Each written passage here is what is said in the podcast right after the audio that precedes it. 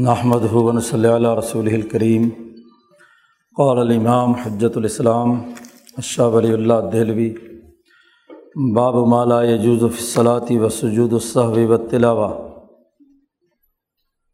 یہ اس میں بحث کا گیارہواں باب ہے۔ اور اس میں نماز میں کون سے کام کرنا ممنوع ہے اور کون سے کام کیے جائیں تو اس سے سجدہ صاحب واجب ہو جاتا ہے۔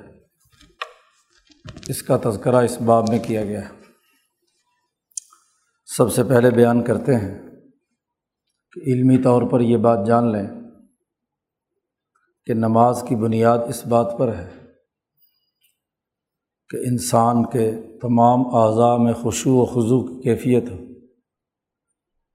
دل اللہ کے سامنے حاضر ہو اور زبان اللہ کے ذکر اور قرأۃ قرآن کے علاوہ کوئی اور چیز زبان سے ادا نہ کی جا سکے۔ وہ کلو حیتن با جنت الخشوا ہر وہ کام جو خوشو خوشو و خضو کے منافی ہے، یا ہر وہ کلمہ جو اللہ کا ذکر نہیں ہے، وہ نماز کے منافی ہے۔ نماز اس کو چھوڑے بغیر مکمل نہیں ہو سکتی۔ اس شکل و صورت سے رکے بغیر بھی نماز مکمل نہیں ہوتی۔ یہ پہلا ایک بنیادی ضابطہ معلوم رہنا چاہیے کہ نماز کا بڑا گہرا تعلق خوشو و خضو سے ہے اور خوشو و خضو کے منافی جو کام بھی ہو، کوئی حرکت ہو یا کوئی زبان سے جملوں کی ادائیگی ہو، ہر ایک ممنوع ہے۔ لاکن حاضل اشیا متفاوت تم اصولی بات تو یہی ہے۔ لیکن چونکہ نماز کے جتنے بھی اعمال اور اشیا ہیں، ان میں فرق پایا جاتا ہے۔ درجات کا فرق ہے۔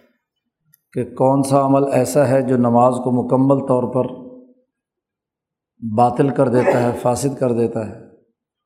اور کون سا عمل ایسا ہے کہ جس سے نماز میں نقصان پیدا ہوتا ہے، نماز خراب نہیں ہوتی؟ وما کل نقصان یبتل الصلاۃ بالکلیہ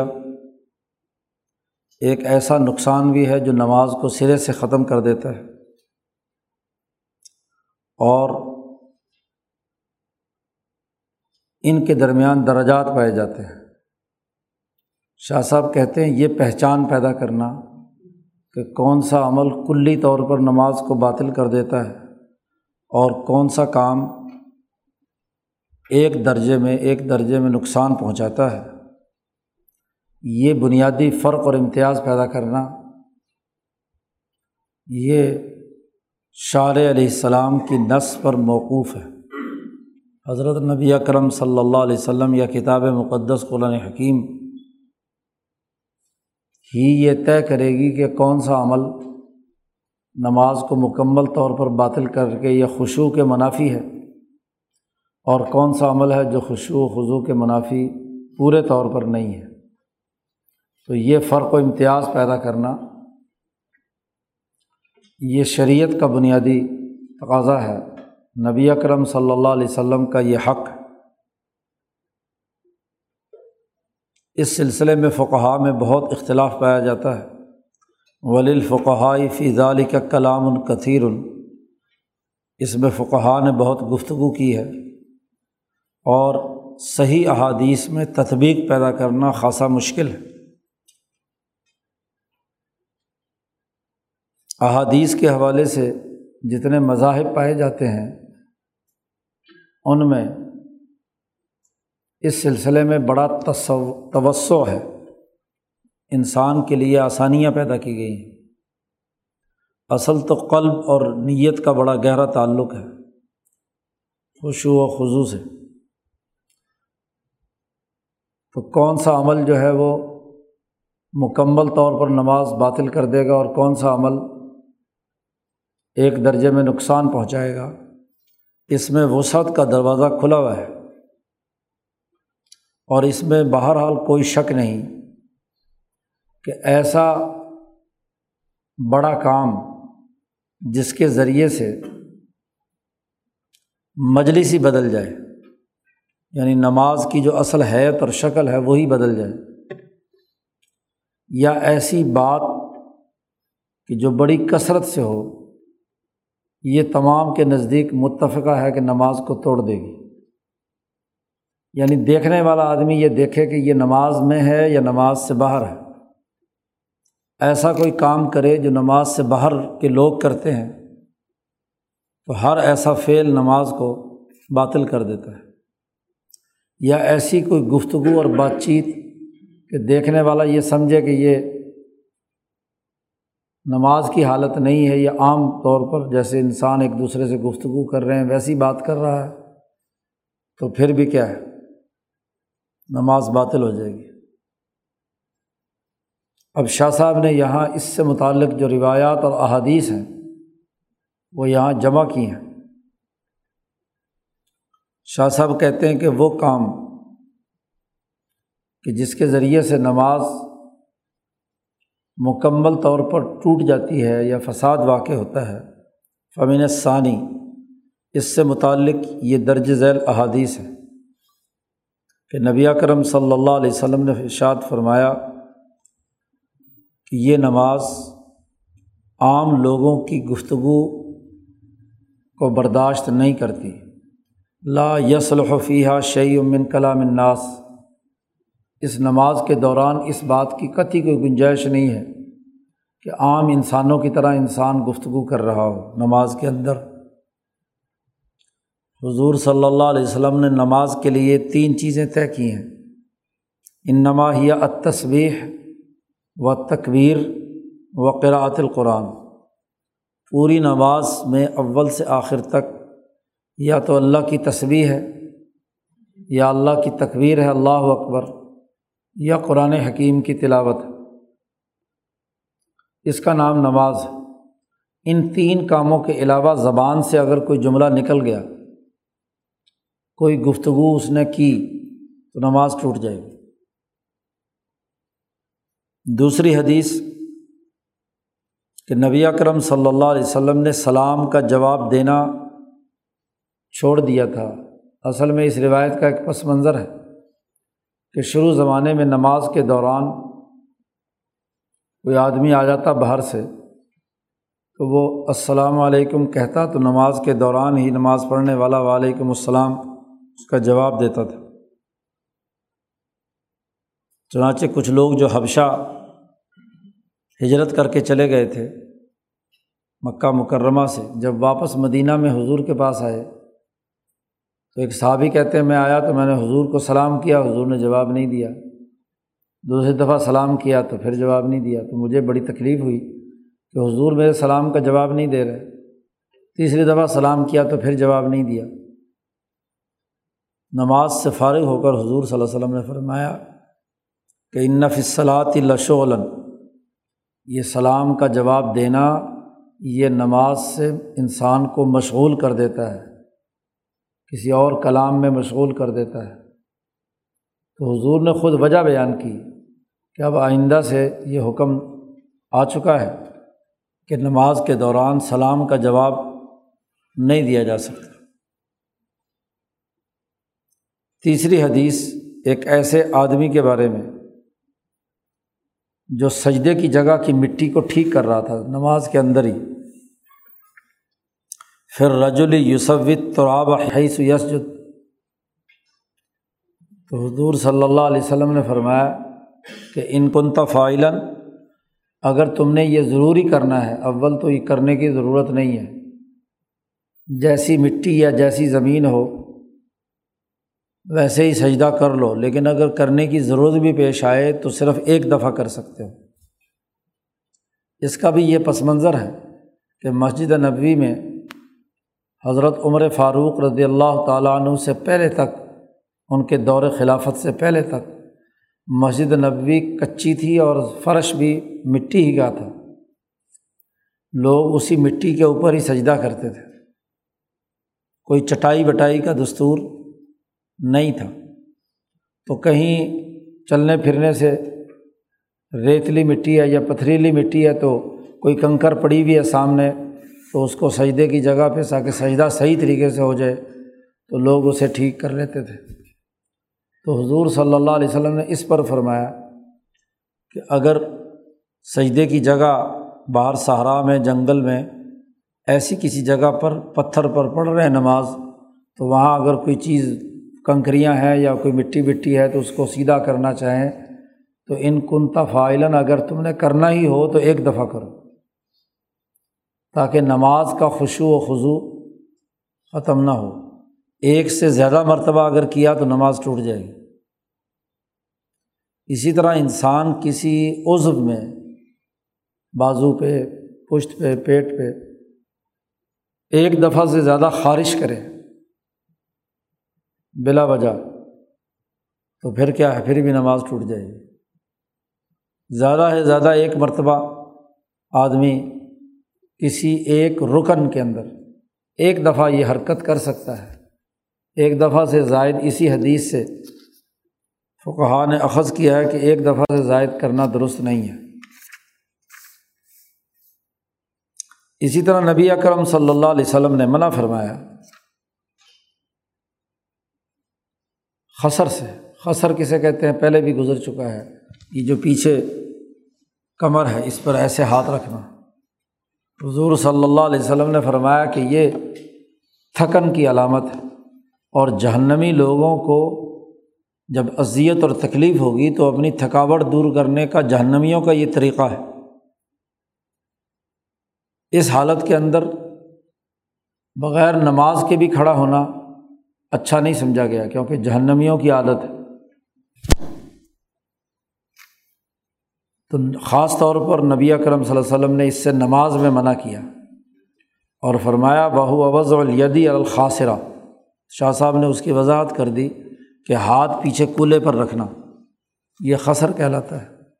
فعن راحت اہل نار یہ جہنمی لوگوں کی راحت ان کو اس سے آرام ملتا ہے۔ یعنی یہ ان لوگوں کی شکل و صورت ہے جو مصیبت میں مبتلا ہوں حیران اور پریشان ہوں، مدہوش ہوں۔ تو بے وقوفوں اور مدہوشوں کی یہ عادت ہے جو نماز کے وقار کے قطعی غیر مناسب ہے۔ اللہ کے سامنے کھڑے ہونے والا آدمی یہ حرکت مت کرے۔ اسی طرح نبی اکرم صلی اللہ علیہ وسلم نے ادھر ادھر دیکھنے، گردن جھکا کے ادھر دیکھنے، ادھر موڑنے، التفات تو حضور نے فرمایا ان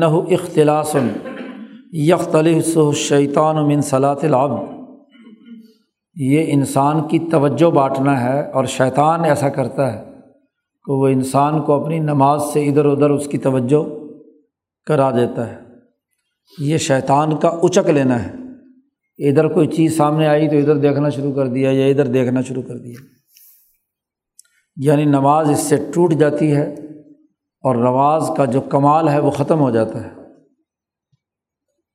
اسی طرح نبی اکرم صلی اللہ علیہ وسلم نے فرمایا کہ تم میں سے کسی کو جمائی آئے تو جتنی بھی طاقت ہو اس کو روکنے کی کوشش کرو۔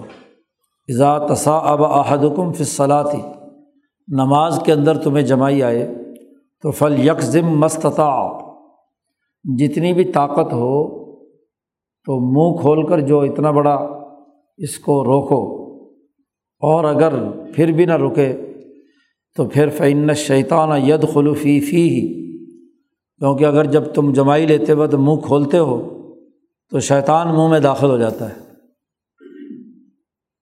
تو شیطان کے منہ میں داخل ہونے کا کیا مطلب ہے؟ امام شاہ ولی اللہ اس کی تشریف فرماتے ہوئے کہتے ہیں کہ اقول، میں کہتا ہوں کہ جب منہ کھولتا ہے، انسان جمائی لیتے وقت اور ہاتھ نہ رکھے تو مکھی، مچھر، کسی چیز کے داخل ہونے کا اندیشہ ہوتا ہے۔ مذنت الدخول ضوابن اونح میں اور اگر یہ چیز داخل ہو جائے حلق میں، تو انسان کا دل مضطرب ہو جاتا ہے، تشویش میں مبتلا ہو جاتا ہے۔ تو جو توجہ اللہ کی طرف ہونی چاہیے، جو خوشبو و خضو کی کیفیت ہونی چاہیے اس کے بجائے وہ اپنی الٹیاں کرنا شروع کر دیتا ہے کہ مکھی مچھر حلق میں اندر چلا گیا۔ اور وہ یسد ہو اماں ہوا بھی سبیل ہی وہ اللہ کے جس راستے پر کھڑا ہے اس سے یہ روک دیتا ہے۔ اس کی ساری توجہ اس مکھی کو نکالنے، یا مچھر کو نکالنے کی طرف ہو جاتی ہے۔ تو اللہ کی طرف خوشو و خضو کی کیفیت نہیں رہتی۔ اگلی حدیث نقل کی نبی کرم صلی اللہ علیہ وسلم کی۔ کہ جب تم میں سے کوئی آدمی نماز کے لیے کھڑا ہو تو کنکریوں سے نہ کھیلے۔ فلاں یمسح الحصا۔ یا کنکریوں کو سیدھا نہ کرتا پھرے۔ کہ جی اب یہاں گھٹنے رکھنے ہیں تو کنکریاں پہلے سیدھی کرے، پھر گھٹنے رکھے۔ یا سجدے میں جانے سے پہلے ہاتھ جہاں رکھنے ہیں یا ماتھا جہاں رکھنا ہے، وہاں اس کو ٹھیک کرنے کے چکر میں رہے۔ تو کنکریوں کو مت ادھر ادھر کرے، نہ اس سے کھیلے۔ اس لیے کہ ایسے وقت میں اللہ کی رحمت متوجہ ہوتی ہے۔ تو اس رحمت کو بھگانے کا کام کرنا یہ ٹھیک بات نہیں ہے۔ اسی طرح ایک اور حدیث میں نبی کرم صلی اللہ علیہ وسلم نے فرمایا کہ ہمیشہ اللہ تبارک و تعالیٰ بندے پر متوجہ رہتا ہے۔ اس وقت تک کہ جب وہ نماز میں ہو اور نماز میں ادھر ادھر مت دیکھے۔ اور جب آدمی ادھر ادھر دیکھتا ہے تو اللہ کی توجہ بھی اس سے ہٹ جاتی ہے۔ آدمی کسی شہنشاہ مطلق کے دربار میں کھڑا ہے اور وہاں کبھی پاگلوں کی طرح ادھر دیکھ رہا ہے، کبھی ادھر دیکھ رہا ہے۔ آداب کا تقاضا یہ ہے کہ بالکل اس کے سامنے، اس کی طرف اس کی توجہ۔ اور اگر آپ وہاں کھڑے ہوئے ادھر ادھر توجہ دے رہے ہیں تو دنیا کا کوئی حکمران یہ بات برداشت نہیں کرتا، تو ذات باری تعالیٰ کیسے توجہ دے گی؟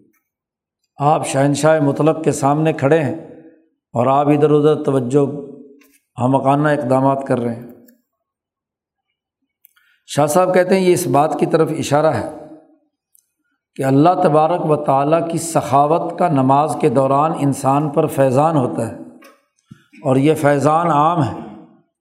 جیسے ہی انسان نماز شروع کرتا ہے تو نماز کے نتیجے میں اللہ سے تعلق قائم ہوتا ہے۔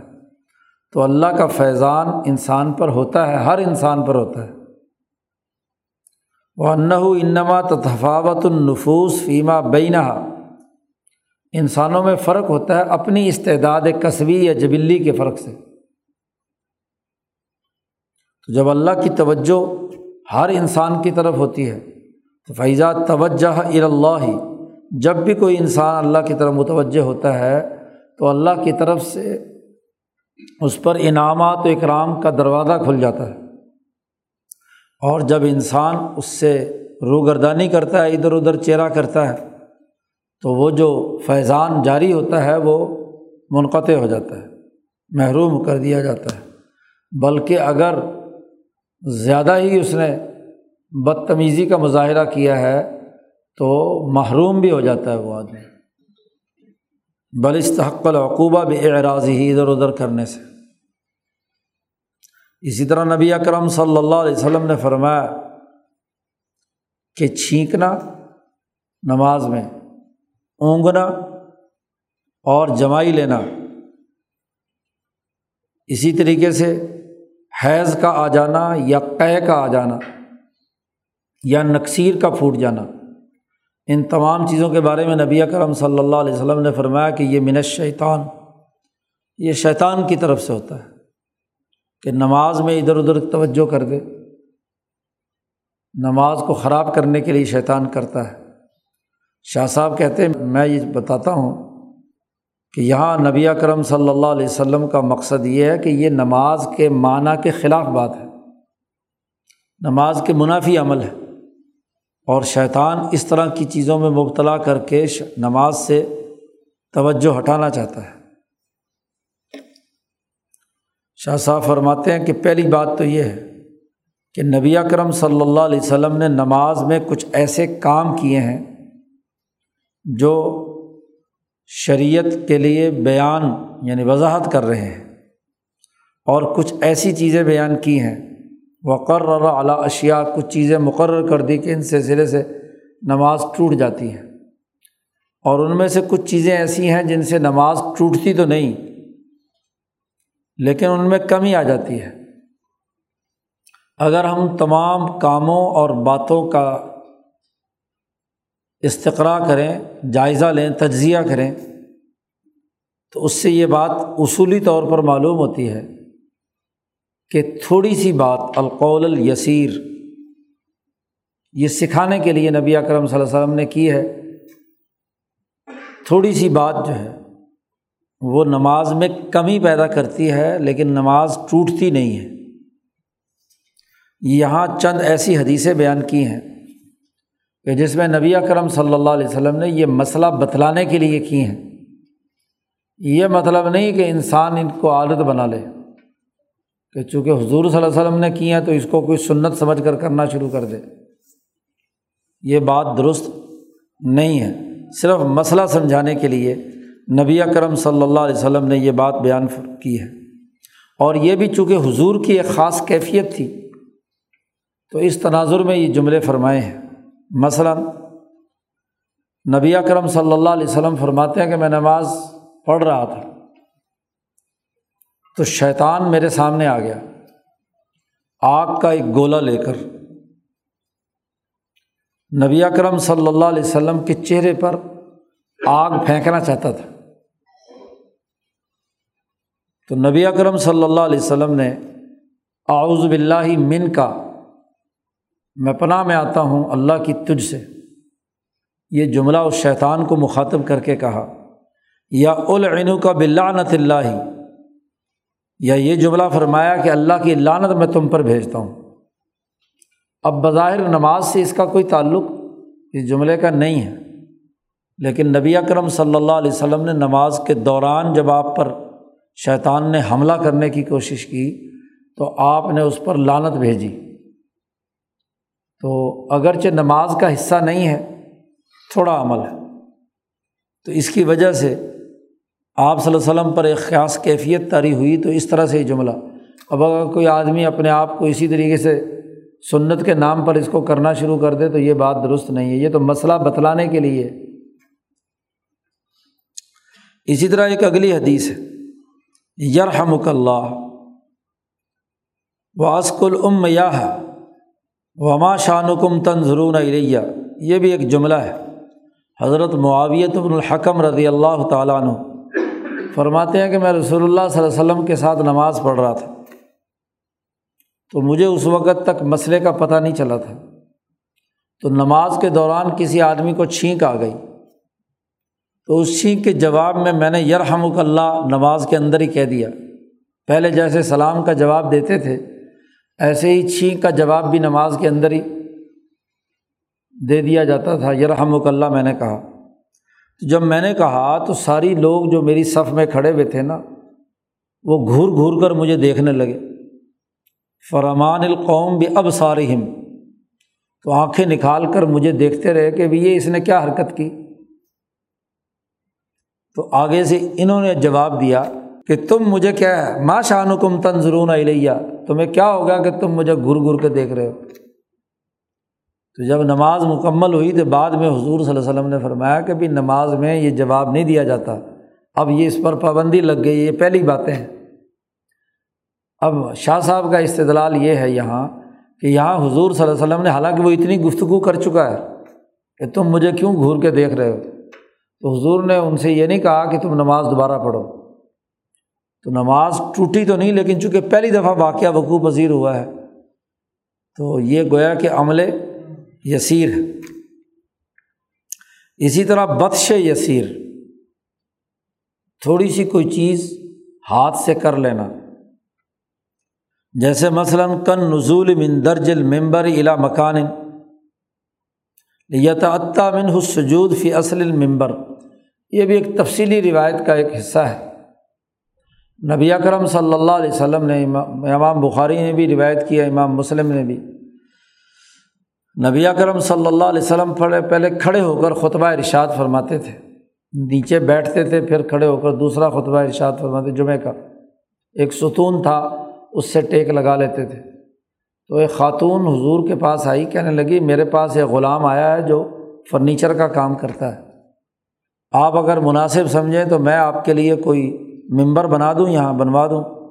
تو حضور نے پھر اس کو کہا کہ مری غلام کن نجار، اپنے فرنیچر بنانے والے غلام سے کہو کہ میرے لیے اے عملی آوادن میرے لیے ایک ممبر بنا دے۔ جب یہ ممبر پہلی دفعہ بن کر آیا، تو نبی کرم صلی اللہ علیہ وسلم نے ممبر پر بیٹھے، بلکہ ممبر پر کھڑے ہوئے، جو اس کا آخری تیسرا اسٹیپ تھا۔ اس پر آپ صلی اللہ علیہ وسلم کھڑے ہوئے اور آپ نے وہاں نماز شروع کی۔ باقی سب لوگ مختدی پیچھے نیچے ہیں۔ تو آپ صلی اللہ علیہ وسلم نے وہاں نیت پڑھ باندھی قرات کی قیام وہاں کیا رقو بھی وہیں کیا۔ اور جب سجدہ کرنے لگے تو آپ صلی اللہ علیہ وسلم الٹے پاؤں نیچے اترے اور زمین پر آ کر جو ساتھ مسلح تھا وہاں پہ سجدہ کیا۔ سجدہ کرنے کے بعد دوبارہ اٹھے اور پھر سیڑھیاں چڑھ کر دوبارہ اسی جگہ چلے گئے۔ اور پھر دوسری رکعت آپ نے وہیں ممبر پر کھڑے ہو کر پڑھائی۔ اور پھر جب سجدے کا وقت آیا تو نیچے آئے اور سجدہ زمین پر کیا۔ بعد میں حضور صلی اللہ علیہ وسلم نے فرمایا کہ میں نے تمہیں نماز کا طریقہ سکھانا تھا، اس لیے میں نے یہ کام کیا ہے۔ اب یہ عمل کہ تین درجے، تین سیڑھیاں چڑھ کر اوپر گئے اور تین سیڑھیاں اتر کر نیچے آئے۔ تو یہ حضور صلی اللہ علیہ وسلم کا اپنا عمل ہے۔ آپ صلی اللہ علیہ وسلم نے یہ کیا سکھانے کے لیے۔ تو یہ بدش یسیر تھوڑا کام ہے۔ یا اسی طریقے سے نبی اکرم صلی اللہ علیہ وسلم نے حضرت زینب تھی۔ جی ان کو کیا ہے؟ اپنے زینب کی بیٹی تھی، نواسی حضور صلی اللہ علیہ وسلم کی۔ تو آپ صلی اللہ علیہ وسلم، وہ بچی رو رہی تھی، ماں کسی کام میں تھی، تو حضور صلی اللہ علیہ وسلم نے اسے کندھے پہ بٹھا لیا۔ اور آپ نے نماز پڑھائی صحابہ کو۔ جب سجدے میں جاتے تو بچی کو اٹھا کر ساتھ بٹھا دیتے اور جب سجدے سے اٹھتے تو دوبارہ کندھے میں بٹھا لیتے اس طرح نماز پڑھائی تو یہ عمل ہاں جی نبی اکرم صلی اللہ علیہ وسلم نے کیا تو یہ حضور کی خصوصیت ہے۔ فقہ نے یہی قرار دیا ہے کہ یہ نہیں کہ ہر آدمی ایسا کام کرنا شروع کرے کہ جی سنت میں آیا ہے کہ حضور نے اپنے نواس نواسیوں کو کندھے پہ بیٹھا کر ہاں جی نماز پڑھائی ہے، لہٰذا ہر آدمی شروع کر دے۔ یا اسی طریقے سے نبی اکرم صلی اللہ علیہ وسلم کے بارے میں حضرت عائشہ صدیقہ فرماتی ہیں کہ جب تحجد کے لیے آپ اٹھتے، نماز پڑھتے، تو حجرے بڑے تنگ تھے، تو سجدے والی جگہ کی طرف بسترا حضور کے ازواج متحرات کا ہوتا تھا، تو حضور ان کی ٹانگوں والی جگہ پر نیت باندھتے تھے۔ سجدے پہ جانا ہوتا تو جب تک خاتون پاؤں نہ سکیڑے، سجدہ نہیں ہو سکتا تھا۔ تو حضور صلی اللہ علیہ وسلم جب سجدے میں جاتے کیونکہ لمبی رکعت کئی کئی پارے ایک ایک رکعت میں پڑھتے تھے۔ تو جب سجدے کے لیے نیچے آتے تو حضرت عائشہ فرماتی ہیں کہ میرے پاؤں کو چھوتے تھے کہ اپنے پاؤں سمیٹ لو۔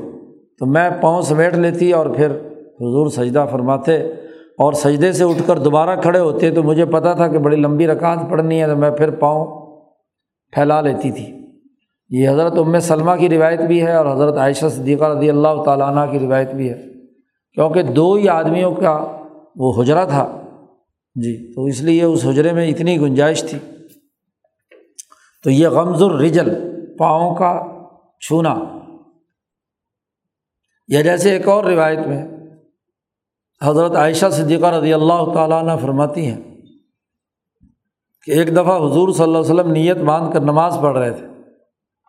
دروازے کی کنڈی اندر سے لگی ہوئی تھی۔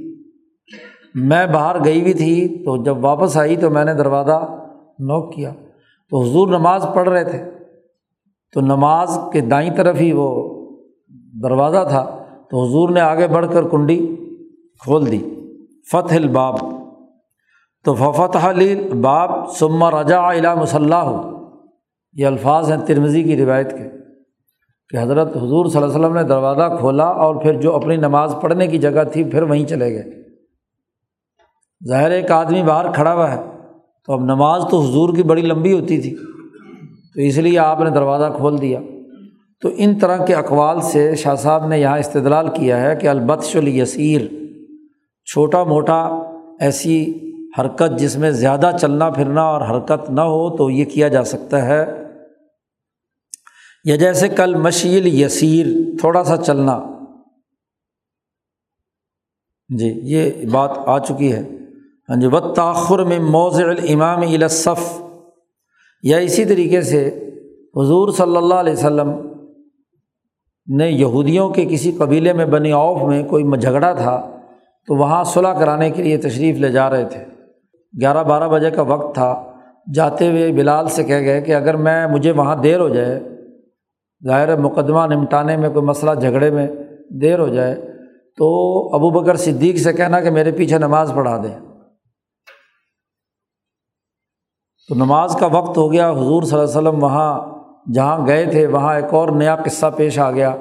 تو حضور کی مصروفیت وہاں ہو گئی۔ تو حضرت بلال، حضرت ابو بکر صدیق کے پاس گئے کہ حضور فرما کر گئے ہیں کہ مجھے دیر ہو جائے تو آپ نماز پڑھا دینا۔ تو حضرت ابو بکر صدیق نے نماز شروع کر دی، تکبیر ہو گئی، نماز شروع ہو گئی۔ ابھی ایک رکعت ہوئی تھی کہ نبی اکرم صلی اللہ علیہ وسلم تشریف لے آئے۔ اب جیسے ہی تشریف لائے تو لوگوں نے کیا ہے، تالیاں پیٹنی شروع کر دی، ہاتھ پہ ہاتھ مارنا شروع کیا۔ لیکن ابو بکر صدیق کی نماز کی کیفیت یہ ہوتی تھی کہ وہ جب نیت باندھ لیتے تھے تو ارد گرد انہیں نہیں پتہ چلتا تھا کہ کیا ہو رہا ہے۔ تو ان کی توجہ نہیں ہوئی۔ بہت زیادہ لوگوں نے تالیاں پیٹیں۔ تو پھر ابو بکر صدیق نے پیچھے تھوڑا سا دیکھنے کی کوشش کی۔ تو نبی اکرم صلی اللہ علیہ وسلم نظر آ گئے انہیں۔ تو ابو بکر صدیق کو حضور نے اشارے سے کیا کہ تم نماز پڑھاؤ۔ حضور نے پیچھے آ کر نیت باندھ لی تھی۔ تو لیکن ابو بکر صدیق جو ہیں وہ پیچھے ہٹ گئے۔ قدم چل کر مسلح سے پیچھے آ گئے۔ اور نبی اکرم صلی اللہ علیہ وسلم چل کر اپنے مسلح پہ پہنچ گئے۔ اور آپ صلی اللہ علیہ وسلم نے نماز پڑھائی۔ نماز سے فارغ ہو کر حضور نے سب سے پہلے تو ابو بکر صدیق سے کہا کہ جب میں نے تمہیں کہہ دیا تھا کہ تم وہیں رہو تو تم پیچھے کیوں آئے؟ تو ابو بکر صدیق نے عرض کیا کہ یا رسول اللہ، ابو قحافہ کے بیٹے کی کیا مجال ہے کہ نماز میں وہ آپ کے آگے کھڑا ہو؟ یہ کیسے ہو سکتا ہے کہ میں آگے کھڑا ہوں؟ اور پھر باقی صحابہ کو تنبی کی کہ یہ تم نے کیا ہے؟ تالیاں پیٹنا شروع کر دی، یہ ٹھیک نہیں ہے۔ آئندہ اگر امام کو نماز میں کوئی مسئلہ لاحق ہو تو تم سبحان اللہ کہا کرو۔ اماموں کو بھی پتہ چل جائے کہ پیچھے سے اگر کسی مقتدی نے سبحان اللہ کہا ہے تو یہ کیا ہے؟ نماز میں کوئی گڑبڑ ہوئی ہے تو اس کو سوچنا چاہیے کہ غلطی تو نہیں ہوگی اس سے۔ حضور نے فرمایا انمت تصفیق النسا اور رجال یا عورتوں کے لیے تصفیق ہے، عورتیں آواز نہیں نکالیں گی۔ اگر انہیں محسوس ہو رہا ہے کہ امام سے غلطی ہوئی ہے، تو وہ تو ہاتھ پہ ہاتھ ماریں گی۔ ان کی آواز عورت ہے، اس لیے وہ آواز نہیں کہیں گی۔ مرد کا کام ہے کہ مرد جو ہے وہ زبان سے سبحان اللہ کہے۔ تو یہ اس طرح کی کچھ چیزیں شاہ صاحب نے یہاں پر بیان کی ہیں۔ ایسے ہی و تقدم الباب المقابل، اگلے دروازے کے آگے جا کر دروازہ کھولنا، تو یہ بھی روایت ابھی حضرت عائشہ صدیقہ والی گزری ہے۔ اسی طریقے سے نماز میں اگر آدمی اللہ کے ڈر سے روئے، تو اللہ کے خوف سے رونا یہ نماز کو باطل نہیں کرتا۔ ہاں اگر رو رہا ہے کسی اور وجہ سے کوئی فوت ہو گیا، یا کوئی انسان کسی کی وجہ سے، یا کوئی مار پڑی ہوئی ہے تو وہ یاد کر کے رو رہا ہے۔ تو وہ اس رونے کی بات نہیں ہو رہی ہے۔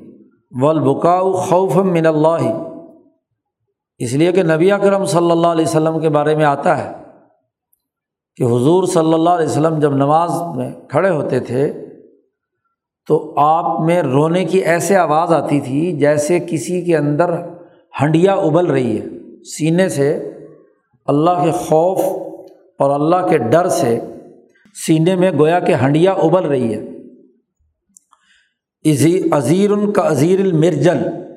ہنڈیا کی طرح اس میں سے آواز جیسے پکتی ہے نا ہنڈیا۔ تو ایسے جیسے پکنے کی علامت، ایسے آپ کا سینہ اللہ کے ڈر اور خوف سے رو رہا ہوتا تھا۔ ہچکی بن جاتی تھی حضور صلی اللہ علیہ وسلم کی نماز میں۔ تو ایسا رونا جو اللہ کے ڈر سے ہو، وہ بھی نماز کو باطل نہیں کرتا۔ اسی طریقے سے بل اشارت المفہمہ۔ ایسا اشارہ جس سے کسی دوسرے کو بات سمجھ میں آ جائے۔ زبان سے تو نہ کہے۔ جی۔ حضور صلی اللہ علیہ وسلم اہل قبا کو میں تھے اور وہاں جی السلام علیکم لوگوں نے آ کر کہا۔ تو وہ صلاحی حضور نماز میں تھے۔ تو حضور نے اشارے سے بتلایا کہ میں نماز میں ہوں۔ یہ بھی دراصل اسی پس منظر میں ہے کہ پہلے سلام کا جواب نماز میں دیا جاتا تھا۔ تو انہیں لوگوں نے سلام کیا جن کو پہلے والا طریقۂ کار معلوم تھا کہ جواب دیا جاتا ہے۔ تو حضور صلی اللہ علیہ وسلم نے جواب زبان سے دینے کے بجائے اشارے سے بتلایا کہ میں نماز میں ہوں۔ اسی طرح ایک چھٹی حدیث لائے ہیں۔ کہ سانپ اور بچھو کا قتل کرنا نماز کے دوران جائز ہے، درست ہے۔ حضور صلی اللہ علیہ وسلم نماز پڑھ رہے تھے اپنے حجرہ مبارکہ میں، تو ایک بچھو آ گیا۔ تو اس نے حضور کو ڈنگ مارا۔ بڑی تکلیف ہوئی۔ نماز سے فارغ ہو کر حضور صلی اللہ علیہ وسلم نے پھر یہ ارشاد فرمایا کہ اقت الاسودین، دو ان کالی چیزوں کو نماز میں بھی قتل کر دو۔ پھر صلاحی تمہیں نماز میں پتہ چل گیا کہ سانپ ہے یا بچھو ہے، تو نماز میں بھی قتل کرنا جائز ہے، ایک سانپ اور ایک بچھو۔ کیونکہ یہ انسانوں کو نقصان پہنچانے والے ہیں۔ اسی طریقے سے دائیں بائیں یہ آنکھ کے منہ کے آئین اسے کہتے ہیں۔ آنکھ کے پہلو کی طرف سے دیکھنا، بغیر گردن کو موڑے ہوئے۔ من غیر لئی العنق، گردن ادھر موڑے بغیر صرف اس سے کیا ہے، دیکھنا۔ یہ بھی نماز کو فاسد نہیں کرتا۔ خود نبی اکرم صلی اللہ علیہ وسلم کے بارے میں آتا ہے، حضرت ابن عباس فرماتے ہیں کہ حضور دائیں بائیں جو پیچھے مقتدی ہوتے تھے، ان کو اپنی ان منہ کے آئینہ ہی اپنی آنکھ کے ادھر پہلو سے آپ دیکھتے تھے۔ گردن نہیں اپنی پشت کی طرف کرتے تھے یا دائیں بائیں کرتے تھے۔ لیکن دیکھ لیتے تھے۔ اس لیے حضور نے صلی اللہ علیہ وسلم نے فرمایا کہ میں تم میرے پیچھے کھڑے ہوتے ہو، میں جان لیتا ہوں کہ تم کیا حرکت کر رہے ہو۔ اس لیے اس کو نف صلاحت نماز میں پورے سکون اور اطمینان کے ساتھ کھڑے ہوا کرو۔ اسی طرح آٹھویں حدیث لائے ہیں کہ وہ ان تعلق القضر بھی جسدی ہی اوسو بھی ہی اگر کوئی گندگی اتفاق سے معلوم نہیں ہو سکا جسم پر یا کپڑے پر لگی ہوئی ہو۔ اور اضالم یقن بفر لکھی اوکان لا عالم ہو خود اسے پتہ نہیں چلا۔ یا یہ کہ خود اس نے وہ گندگی نہیں لگائی، وہ سمجھ رہا ہے میرے کپڑے پاک ہیں، جسم پاک ہے، نماز پڑھ رہا ہے۔ اور ایسی کچھ چھوٹی تھوڑی سی گندگی جسم پر لگی ہوئی ہو تو اس کو دور کر دیا جائے تو نماز فاسد نہیں ہوگی۔ تو اصل میں یہ اس روایت کا بھی ایک پس منظر ہے کہ نبی اکرم صلی اللہ علیہ وسلم نماز پڑھا رہے تھے۔ اچانک جو جوتا حضور صلی اللہ علیہ وسلم نے پہنا ہوا تھا، وہ اتار دیا۔ نماز سے فارغ ہو کر صحابہ نے پوچھا، تو آپ صلی اللہ علیہ وسلم نے فرمایا کہ میں نماز میں تھا کہ جبریل آئے اور جبریل نے مجھے کہا کہ تمہارے جوتے پر تھوڑی سی گندگی لگی ہوئی ہے۔ تو میں نے جوتا اتار دیا۔ تو چونکہ گندگی کی مقدار بہت تھوڑی تھی، امام ابو حنیفہ کہتے ہیں کہ ایک درہم جو یہ ہتھیلی کا وہ حصہ جو نیچے گہرائی میں ہے۔ اس کی مقدار، اس سے کم اگر کوئی گندگی لگی ہوئی ہو تو نماز کیا ہے؟ فاسد نہیں ہوتی۔ ہاں جان بوجھ کر اگر پہلے سے موجود ہے تو نماز شروع کی تو پھر تو ٹھیک نہیں ہے۔ بعد میں اگر پتہ چلا تو اعادہ ضروری، نماز کا اعادہ ضروری نہیں ہے۔ وہ اسی حدیث سے اخذ کیا ہے۔ تو شاہ صاحب نے یہ ساری باتیں بیان کرنے کے بعد فرمایا و اللہ عالم حقیقت الحال. اس کی حقیقت حال کو اللہ ہی زیادہ جانتا ہے۔ نبی اکرم صلی اللہ علیہ وسلم کی جتنی بھی روایات ہیں، اس سے زیادہ سے زیادہ یہ معلوم ہوتا ہے کہ اس طرح کی چیزیں سکھانے کے لیے آپ صلی اللہ علیہ وسلم نے بیان فرمائی ہیں۔ اس لیے امام اعظم، امام عریفہ فرماتے ہیں کہ یہ کوئی قانون اور ضابطہ نہیں ہے۔ جو حدیث میں آ جائے، وہ قانون بھی بن گیا ہو۔ وہ بعض چیزیں حضور پر کیفیات کا طاری ہونا ہے۔ اب جبریل کا حضور کو آ کر بتلانا۔ تو ظاہر ہے باقی انسانوں کو تو یہ معاملہ پیش نہیں آ سکتا۔ یا شیطان کی ایسی شرارت کے حضور کے چہرے پر وہ آگ ڈالنا چاہتا ہے اور آپ صلی اللہ علیہ وسلم اس کے جواب میں اس پر لانت بھیجتے ہیں۔ ظاہر ہے باقی انسانوں کے کو تو یہ مشاہدہ نہیں ہو سکتا۔ تو بہت ساری چیزیں حضور کی خصوصیات میں سے ہیں۔ یہاں تک تو شاہ صاحب نے اس باب میں یہ بات واضح کر دی کہ کون سی چیزیں مفصد صلاحت ہیں نماز کو فاسد کر دیتی ہیں اور کون سی چیزیں ہیں جن سے نماز فاسد تو نہیں ہوتی لیکن کمی آ جاتی ہے؟ اس کے بعد اگلا اس باب کا دوسرا حصہ ہے سجدہ صاحب سے متعلق کہ اگر نماز میں کوئی کوتاہی ہو گئی تو کس کس موقع پر سجدہ صاحب ہونا چاہیے؟ اس سلسلے میں جو حضور صلی اللہ علیہ وسلم کی احادیث ہیں وہ یا شاہ صاحب نے جمع کی ہیں۔ شاہ صاحب فرماتے ہیں ثن رسول اللہ صلی اللہ علیہ وسلم فیما قصر الانسان و فی صلاط ہی حضور صلی اللہ علیہ وسلم نے یہ سنت اور طریقہ جاری فرمایا ہے کہ جب کوئی انسان اپنی نماز میں کوئی کوتاہی اور کمی کرے تو اس کو چاہیے کہ دو سجدے کرے تاکہ جو غلطی ہوئی ہے اس کا تدارک ہو سکے۔ اور سجدہ صاحب کرنے سے ایک تو جو قضا کے مشابے ہے کہ جو رکن فوت ہو چکا یا جس میں تاخیر ہو چکی اس کی گویا کہ قضا کی جا رہی ہے اور یہ کفارے کے مشابے بھی ہے کہ اس کمی اور کوتاہی کا کفارہ گویا کہ ادا کر دیا جائے۔ اس سلسلے میں پہلی حدیث لائے ہیں، الاول، پہلی بات۔ نبی کرم صلی اللہ علیہ وسلم نے فرمایا کہ جب تم میں سے کسی آدمی کو اپنی نماز میں شک پڑ جائے، فلم یدری کم صلاح اسے پتہ نہیں چلا کہ اس نے کتنی رکاتیں پڑھ لی ہیں۔ تین پڑھی ہیں یا چار پڑھی ہیں۔ تو اس کو چاہیے کہ شک ختم کرے۔ جس چیز میں شک ہے، مثلاً تین پڑھی ہیں یا دو پڑھی ہیں، یا تین پڑھی ہیں یا چار پڑھی ہیں، تو جو شک والا حصہ ہے اسے چھوڑ دے۔ اور والی یب نے اعلیٰ مستقنا جتنی اس کے خیال کے مطابق یقینی رکاتیں ہو چکی ہیں، اسی کو بنیاد بنائے اور اس سے آگے اپنی رکاتیں پوری کر لے۔ اور سما یہ جد سجدہ تعینی پھر دو سجدے کرے سلام پھیرنے سے پہلے۔ بال فرض اگر اس نے پانچ پڑھی تھیں، تو شفا بھی ہاتھ سجدہ تعین تو چار رکاتیں مثلاً فرض پڑھی تھیں اور یہ بال فرض حقیقت میں پانچ وہ پڑھ چکا ہے، تو دونوں رکاتیں جو سجدے ہیں، یہ اس یہ اس کو دوگانہ بنا دے گی۔ شفا سجدہ تعینی اس کا بھی ایک پس منظر ہے، پیچھے والی بات یاد رکھیے۔ پیچھے شاہ صاحب نے کہا تھا کہ نماز کا جو اصل عمل ہے، وہ سجدہ ہے۔ جو پیچھے بحث کی تھی نا، کہ نماز میں تین بنیادی جو اعمال ہے قیام، رکوع اور سجدہ۔ تو قیام اور رکوع سجدے میں جانے کا ذریعہ ہے۔ اصل نماز کے اندر سجدہ ہے کہ جس میں انسان اپنا چہرہ، اپنا ناک، اپنا ماتھا اللہ کے سامنے رگڑتا ہے۔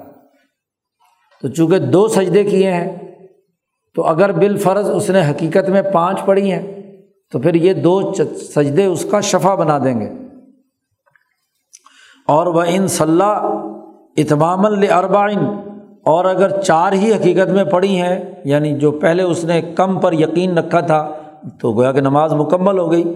تو پھر یہ شیطان کو سزا دینے کے لیے ہے کہ اس نے اسے شک میں ڈالا تو اس کی ناک زمین پر رگڑنے کے لیے دو سجدے اس کے لیے بن گئے۔ پیچھے ایک اور روایت گزری تھی کہ جب اذان ہوتی ہے تو شیطان بھاگ جاتا ہے۔ پھر آ جاتا ہے بس ڈالتا ہے۔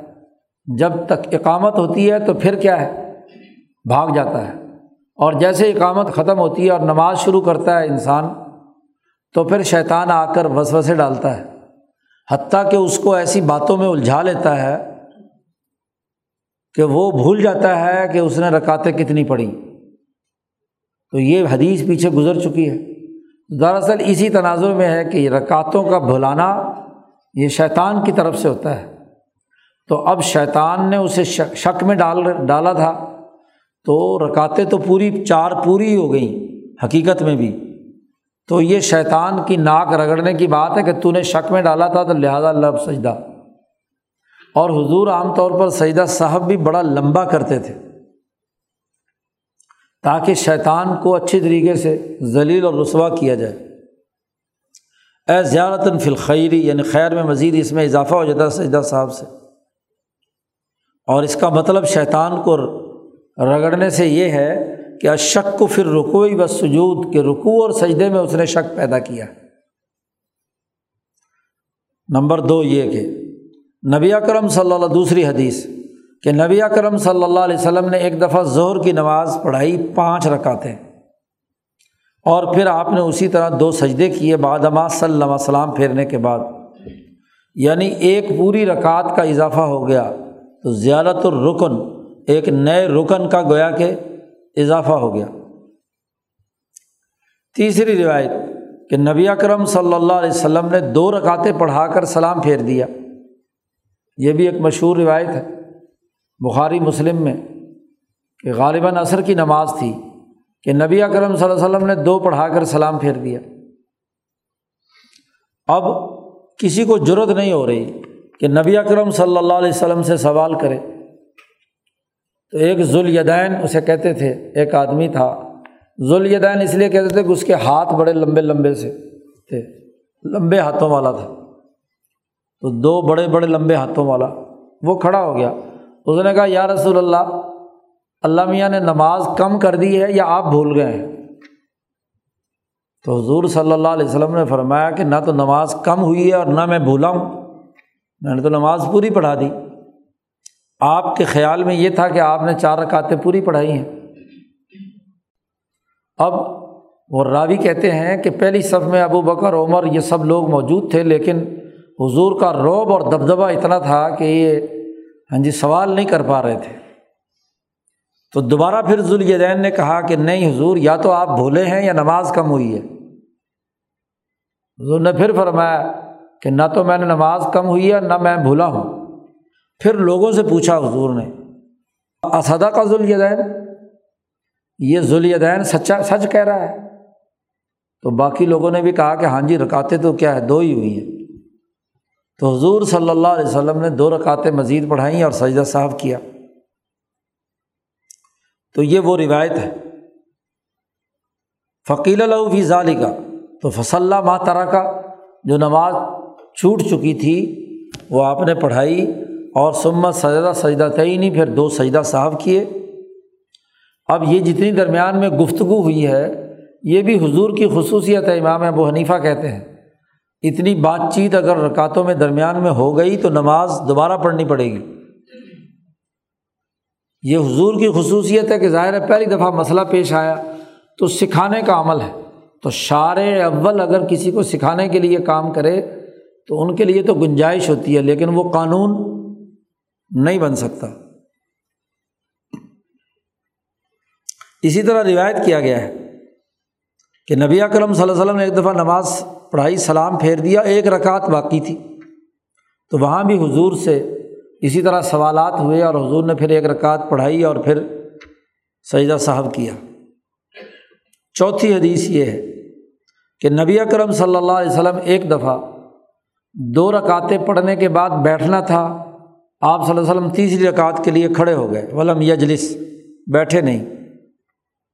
یہاں تک کہ جب نماز پوری ہوئی تو سلام سے پہلے حضور نے دو سجدے کر لیے۔ وفی معنی ہو اسی مطلب میں ترک تشاہد فی القعود۔ یعنی آپ نے یہاں تشاہد نہیں پڑھا بیٹھ کر۔ یعنی بیٹھے بھی نہیں اور ویسے بھی تشاہد چھوٹ گیا اگر بیٹھا ہے کہ ایک آدمی۔ تو تب بھی کیا سجدہ صاحب لازمی ہو جائے گا۔ یہ اصول بیان کرنے کے بعد پھر مزید روایات لاتے ہیں اور ان کی تشریحات کرتے ہیں شاہ صاحب۔ نبی اکرم صلی اللہ علیہ وسلم نے اشاد فرمایا کہ اگر امام دو رکعتوں میں کھڑا ہو جائے فعین ذاکرہ قبل یستویہ قا امن سجدے سے کھڑا ہونا شروع ہوا اور درمیان میں اسے یاد آ گیا، تو ابھی اگر پورے طریقے سے کھڑا نہیں ہوا، تو اس کو چاہیے یاد آ گیا تو بیٹھ جائے قادہ کرے اور پھر کھڑا ہو۔ وائنستوا قائمن اور اگر سیدھا کھڑا ہو چکا ہے تو اب دوبارہ واپس جا کر نیچے نہ بیٹھے فلاں یجلس۔ اور اس کو چاہیے کہ دو سجدہ صاحب کر لے۔ شاہ صاحب اس کی تشریح کرتے ہوئے فرماتے ہیں کہ ودالی کا انا ایزا قامہ اس لیے کہ جب وہ کھڑا ہو گیا تو جو تشاہد پڑھنے کا اصل مقام تھا وہ اس سے فوت ہو گیا۔ اب اگر وہ واپس لوٹے گا تو لا احکم و بےبطلانی صلاحی ہی۔ نماز کے ٹوٹنے کا تو ہم حکم نہیں لگائیں گے۔ اور حدیث میں اس بات پر دلیل ہے کہ اگر قریب کھڑے ہونے کے قریب ہے اور وہ نہیں کھڑا ہوا تو واپس نیچے جا سکتا ہے۔ فن یجلس و خلافت لما علیہ العامہ عام لوگ جیسے کہتے ہیں، اس کے مطابق نہیں ہوگا۔ اس کو چاہیے کہ قریب اگر بھی یعنی اوپر جا رہا ہے تو ابھی پورے طریقے سے کھڑا نہیں ہوا تو نیچے۔ لیکن فقہا کا اس سلسلے میں مختلاف ہے، چونکہ روایات اور بھی بہت سی مختلف ہیں اس کے علاوہ بھی۔ اس لیے شروع میں شاہ صاحب نے بیان کر دیا کہ ان احادیث کے درمیان تطبیق پیدا کرنا خاصا مشکل ہے۔ اس کے لیے جو امام ابو حنیفہ نے اصول اور ضابطہ بنایا ہے وہ یہ، تمام احادیث کا ذخیرے کا جائزہ لے کر کہ اگر بیٹھنے کے قریب ہے تو بیٹھ جائے۔ بیٹھ جائے ہاں جی تشاؤد پڑے اور پھر کھڑا ہو۔ تیسری بحث جو اس باب میں کی گئی ہے، وہ سجدہ تلاوت سے متعلق ہے۔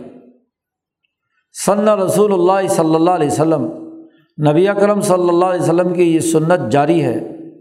ہر اس آدمی کے لیے جو قرآن حکیم کی تلاوت میں آیت سجدہ پڑھے تو اس کو حضور نے حکم دیا ہے سجدہ کرنے کا۔ ہر وہ آیت جس میں سجدہ کرنے کا حکم دیا گیا ہے۔ جیسے مثلاً صورت العلق میں اللہ نے حکم دیا ہے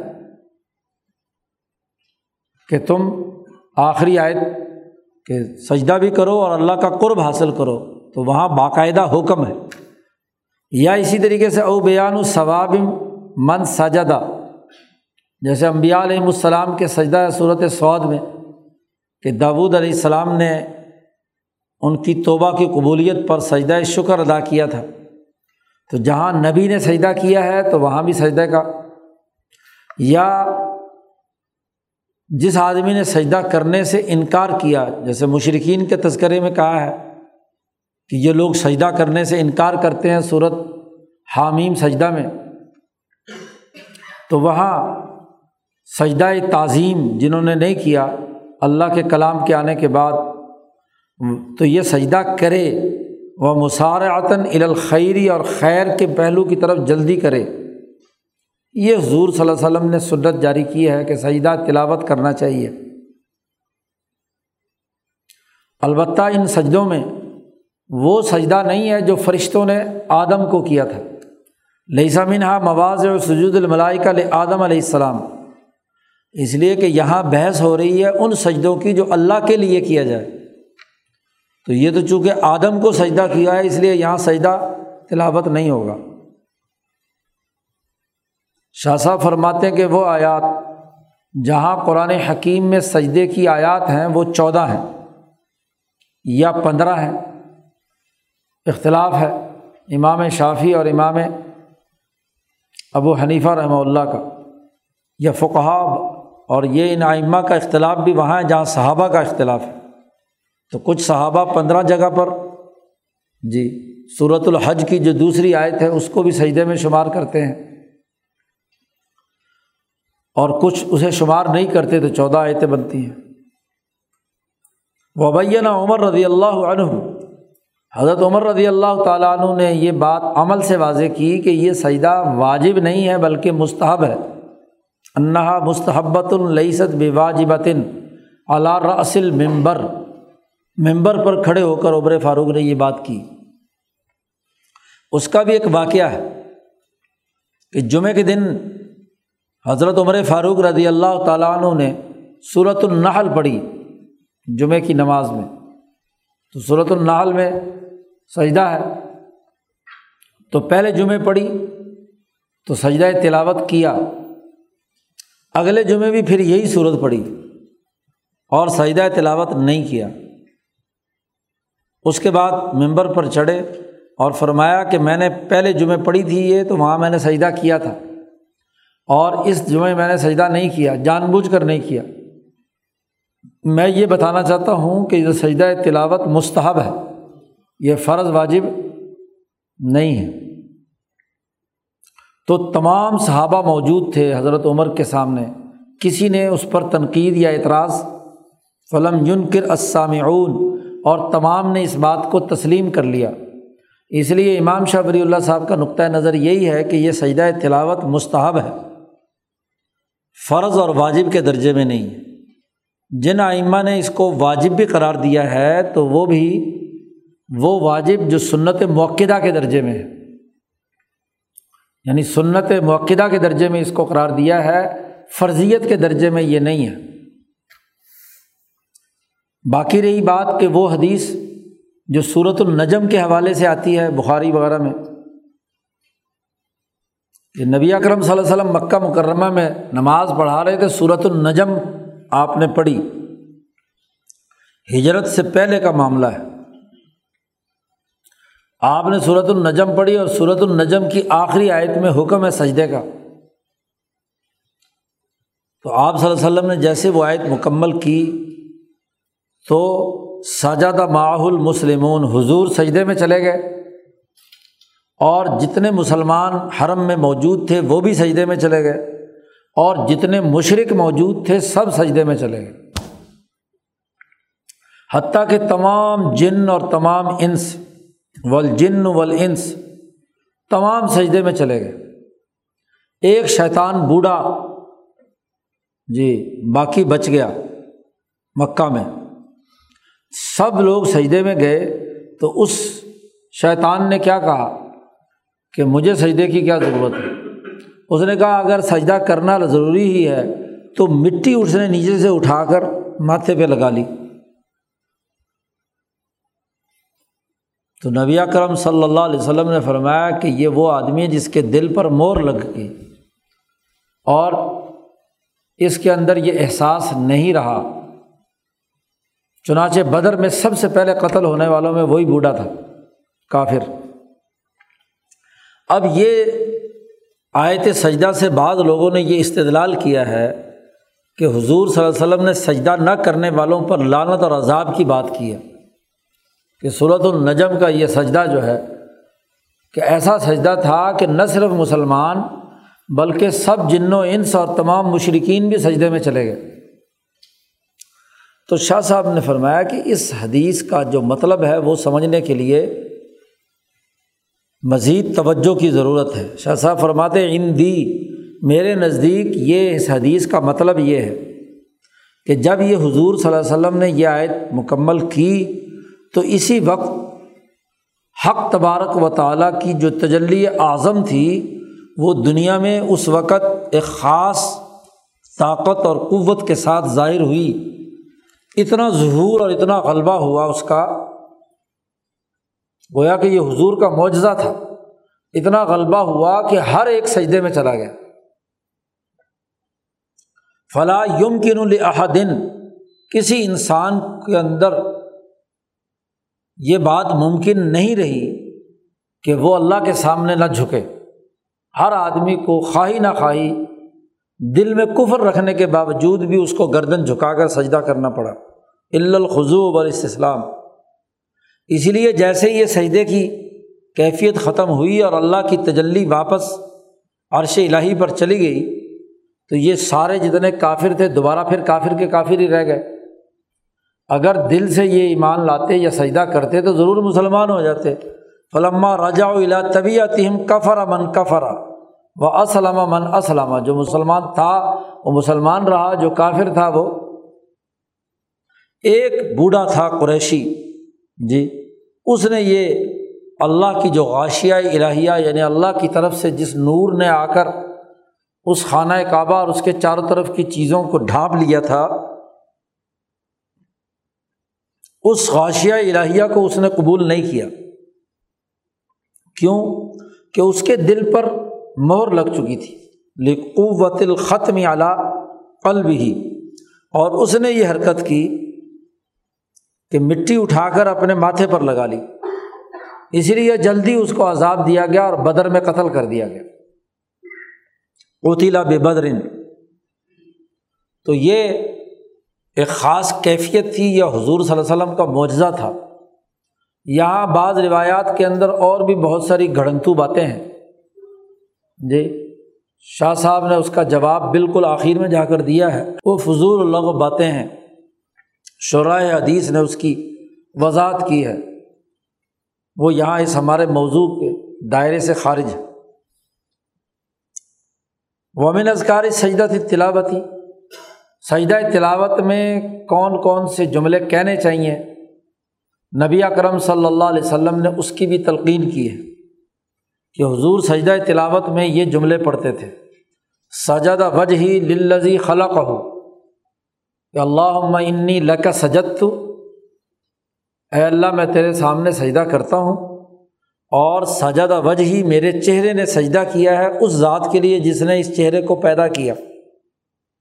وہ شک سما ہو و بسرا ہو اس نے کانوں کا سوراخ اس چہرے میں بنایا اور اس سے سننے کی صلاحیت پیدا کی۔ آنکھوں والا کٹ لگایا شکا اور آنکھ بنائی اور اس سے دیکھنے کی صلاحیت پیدا کی۔ وہ ابھی حول ہی و قوت ہی اللہ نے طاقت اور قوت اللہ نے مجھے عطا کی۔ اس پر میں سجدہ کرتا ہوں اس ذات باری تعالیٰ یا اسی طریقے سے یہ اگلی دعا بھی سجدہ تلاوت میں حضور صلی اللہ علیہ وسلم سے منقول ہے کہ اللہ مکتب لی بھیا آئندہ کا اجرن اے اللہ میرے لیے اس میں اپنی طرف سے خاص اجر رکھ دے۔ اور وہ وضع بحا انی وزرن اے اللہ میرے پر سے میرا بوجھ اتار دے۔ وج الحا لی عند کا ذخرن اور میرے لیے اس میں ایک ذخیرہ رکھ دے۔ وہ تقبل ہا منی۔ اور میری طرف سے یہ دعا قبول کر لے، میرا سجدہ یہ قبول کر لے۔ کما تقبل ہا من آبدی کا داود جیسے تو نے اللہ اپنے بند داود کا سجدہ قبول کیا تھا۔ یہ صورت سواد میں ہے، جہاں داود علیہ السلام نے جب اللہ سے اپنی کسی لغزش پر ہاں جی توبہ مانگی تھی، تو توبہ قبول ہونے پر وہ سجدے میں گئے تھے۔ تو اس پر حضور صلی اللہ علیہ وسلم نے بھی جب سجدہ تلاوت کیا تو سجدہ تلاوت کے بعد یہ دعا پڑھی، سجدہ تلاوت میں یہ دعا پڑھی کہ میرا سجدہ اسی طرح قبول کر لے جیسے داود کا سجدہ قبول کیا تھا۔ تو اس باب میں کل بنیادی طور پر تین باتیں تھیں کہ نماز میں کون سے کام کرنا ممنوع ہے جس سے نماز ٹوٹ جاتی ہے اور کون سے کام کرنا، کرنے سے نماز میں نقص پیدا ہوتا ہے لیکن نماز باطل سرے سے نہیں ہوتی۔ دوسری بحث یہاں پر تھی، سجدہ صاحب سے متعلق۔ اور تیسری بحث سجدہ تلاوت سے متعلق ہے۔ باب النوافل۔ پیچھے شاہ صاحب نے ایک بحث کی تھی کہ وہ نماز جو فرض ہے، اس میں بھی پھر دو حصے کیے تھے۔ ایک وہ کہ جو فریضہ ادا کرنے کے لیے اعمال کرنا لازمی ہے، اور ایک وہ فرض نماز جو پورے آداب، پوری سنن، پورے مستحبات کے ساتھ تفصیلی طور پر تو دونوں طرح کی نمازوں کا پورا طریقہ جو نبی اکرم صلی اللہ علیہ وسلم سے مروی ہے، وہ پچھلے دسویں باب میں شاہ صاحب بیان کر چکے ہیں۔ وہاں شاہ صاحب نے کہا تھا کہ ایک نماز وہ ہے جو فرض نماز کے علاوہ ہے، نوافل ہے۔ تو وہ ہم آگے بارہویں باب میں بیان کریں گے۔ تو یہ وہ باب ہے۔ شاہ صاحب کہتے ہیں لمہ کانا من الرحمت المرعیت فی الشرائع، ان یبین لهم ما لا بد منه اور وما يحصل به فائدۃ الطاعت کاملۃ۔ شاہ صاحب کہتے ہیں کہ جب بھی کوئی قانون دنیا میں نافذ کیا جاتا ہے، تو قانون کے نفاذ کا جو بنیادی ضابطہ ہے وہ یہ ہے خاص طور پر وہ قانون جو انسانیت کے لیے رحمت اور شفقت پر مبنی ہو، انسانوں کی رعایت سے بنایا جائے، اس قانون میں یہ بات لازمی ہے کہ ایک تو وہ کام بتلایا جائے جو لازمی اور ضروری ہے، ہر حال میں کرنا ہے، جو فرض ہے گویا کہ۔ اور کچھ کام ایسے ہوتے ہیں کہ وہ فرض تو نہیں ہوتے، لیکن اگر لوگ کریں تو اس کا فائدہ بہت زیادہ ہے۔ تو نفل اس کو کہتے ہیں کہ اگرچہ وہ فرض نہیں ہے، لازمی نہیں ہے، لیکن کریں تو طاعت کامل اور مکمل ہوگی۔ وما یحصل بھی فائدت الطاعت کاملتاً۔ تاکہ ہر انسان اپنی عبادت کا مکمل حصہ اور اس کی لذت حاصل کر لے۔ اور ہر وہ آدمی جو اپنی معاشی سرگرمیوں میں مشغول یا ادھر متوجہ ہے، وہ ضروری ضروری کام نماز پڑھ لے۔ دن بھر میں جو کوئی کام کاج میں ہے، کوئی انسانیت کے کسی مصروف ہے، ارتفاقات معاشیہ یعنی معاشی سرگرمیوں کے لیے کوئی ملازمت، کوئی کاروبار، کوئی محنت، مزدوری، اس کام میں جو مشغول ہے، وہ ضروری فرض تو ضرور پڑھ لے۔ اور جو آدمی ایک درجے میں فارغ ہے یا اس کے پاس وقت فارغ ہے، تو وہ اگر اپنے نفس کو مہذب بنانے کے لیے کچھ وقت نکال کر نوافل پڑھنا چاہتا ہے، تو اس کے لیے بھی طریقۂ کار ہونا چاہیے۔ وہ اصلاحی آخرت ہی الکاملہ، کہ وہ اپنی آخرت کی کامل طریقے سے اصلاح کرنا چاہتا ہے۔ تو اللہ کی جو عنایت تشریعیہ ہے، قانون سازی جو انسانیت کے لیے لازمی قرار دی گئی ہے، تو اس کی جو عنایت ہے، عنایت کے بارے میں کئی دفعہ میں تشریح کر چکا ہوں کہ شاہ صاحب عنایت کا مطلب یہ لیتے ہیں کہ جب ازل میں اللہ نے جب کسی چیز کے لیے جو خواص و تاثیرات مقرر کیے ہیں، تو اسے عنایت اولا کہتے ہیں۔ مثلاً وہاں شاہ صاحب نے مثال دی ہے کہ آگ کے اندر خاصیت رکھی جلانے کی۔ پانی میں بہاؤ کی، وغیرہ وغیرہ۔ ایسے ہی جب انسان پیدا ہوا تو انسان کے لیے کھانا، پینا، پہننا، وغیرہ وغیرہ، یا نماز پڑھنا، عبادات کرنا، یہ تمام مخلوقات کے کام جہاں طے کیے گئے کہ کس مخلوق نے کون سا کام کس خاصیت اور کس تاثیر سے کرنا ہے، یہ عنایت کہلاتا ہے۔ تو یہ عنایت جو تشریعیہ ہے وہ متوجہ ہوئی کہ انسانوں کے لیے وہ نمازیں بھی بیان کی جائیں جو بطور نفل کے وہ پڑھیں اور اس کو مخصوص اسباب یا مخصوص اوقات میں پڑھنے کا زیادہ اس کا فائدہ ہے، زیادہ اس بات کی لائق ہے کہ انہیں ان مخصوص اوقات میں پڑھا جائے۔ لوگوں کو ان نفلی عبادتوں پر ابھارا جائے، اس کی ترغیب دی جائے اس کے فوائد کھول کر بیان کیے جائیں۔ وہ الا ترغیب ہمف صلاط نافلہ غیر الموقع اجمالاً۔ تو کچھ نفلی نمازیں ہوں اوقات کے ساتھ مخصوص۔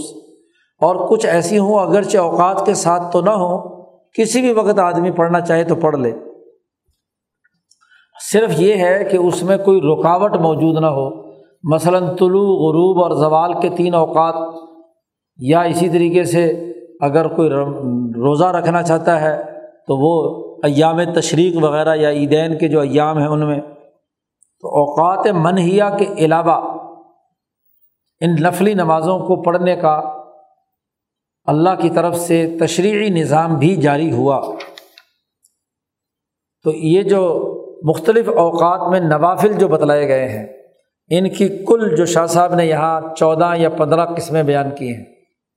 جس میں سنن موقعہ سے لے کر ہاں جی سنن غیر موقعہ بھی، نفل بھی عیدین کے علاوہ باقی چودہ عیدین شامل کر لیں تو پھر پندرہ ہو جائیں گی فرائض کے علاوہ ہاں جی صلاۃ التصوی ہے، اسی طریقے سے کیا نام ہے، تلاوی کا نماز ہے تحجد کی نماز ہے، چاشت کی نماز ہے، اوابین کی نماز ہے، وغیرہ وغیرہ۔ تو کوئی چودہ اقسام بنتی ہیں، ان میں سے سب سے پہلی قسم نوافل کی وہ ہے جنہیں رواتب الفرائض کہا جاتا ہے۔ یعنی فرض نماز کے آگے یا پیچھے جنہیں سنت موقعہ کے طور پر پڑھنے کا حکم دیا گیا ہے، ان کو رواتب، سنن رواتب کہا جاتا ہے۔ تو رواتب الفرائض ہے۔ یہ رواتب الفرائض یا سنن موقعہ کیوں رکھی گئی ہیں؟ جی اس کا اصل بنیادی قانون تو یہ ہے شاہ صاحب کا بنیادی انداز اور اسلوب یہی ہوتا ہے کہ ذخیرہ حدیث کو جمع کر کے ایک اصول اور قانون اخذ کرتے ہیں۔ پہلے قانون اور اصول بیان کرتے ہیں، پھر احادیث کی تشریح بیان کرتے ہیں۔ تو شاہ صاحب کہتے ول فیحہ اس میں اصولی اور قانونی بات یہ ہے کہ انسان جب دنیا کے کاموں میں مشغول ہوتا ہے اور اس وقت اللہ کی یاد اس کے ذہن سے محب ہو جاتی ہے، ظاہر اپنے کسی کام کاج میں لگا ہوا ہے۔ تو وہ جو اللہ کا ذکر الہی جب شروع کرنا چاہتا ہے، تو بسا اوقات شروع شروع میں ان اذکار پر غور و فکر اور تدبر کے راستے میں رکاوٹ پیدا ہوتی ہے۔ کیونکہ جب بھی انسان کسی نئے کام میں شروع ہوتا ہے، تو ادھر توجہ مرتکز کرنے میں ایک وقت لگتا ہے۔ تو اس طرح طاعت کا پورا ثمرہ اور نتیجہ حاصل نہیں ہو پاتا۔ تو اس کو حاصل کرنے کے لیے یہ ضروری ہے کہ اس فرض عبادت سے پہلے اگر سنتیں پڑھ لی جائیں تو گویا کہ ایک قسم کا انسان اللہ کی طرف متوجہ ہو کر تدبر کے لیے تیار ہو جاتا ہے۔ اب جب فرض ادا کرے گا تو پھر پورے خوشو و خضو اور اہتمام کے ساتھ پورے ثمرات کے ساتھ ادھر متوجہ ہوگا۔ شاہ صاحب کہتے جب آدمی معاشی سرگرمیوں میں مصروف ہوتا ہے، تو تورس و اخلادن الحیت البہیمیہ۔ تو یہ چیزیں اس کی بہیمیت کی جو کیفیت اور حالت ہے، اس میں ہمیشہ ہمیشہ رہنے کی طرف متوجہ کرتی ہے۔ اور اس کے نتیجے میں دل میں ایک سختی اور ایک ملکیت کے اعتبار سے ایک وحشت پیدا ہوتی ہے۔ دہشت پیدا ہوتی ہے۔ تو وجہ لازمی اور ضروری یہ ہے کہ فرائض سے پہلے وہ ایسی عبادت کر لے جو اس کے دل کے زنگ کو دور کر کے اسے تیار کر دے کہ وہ فرض نماز کو پورے خوشو اور اہتمام کے ساتھ پڑھے۔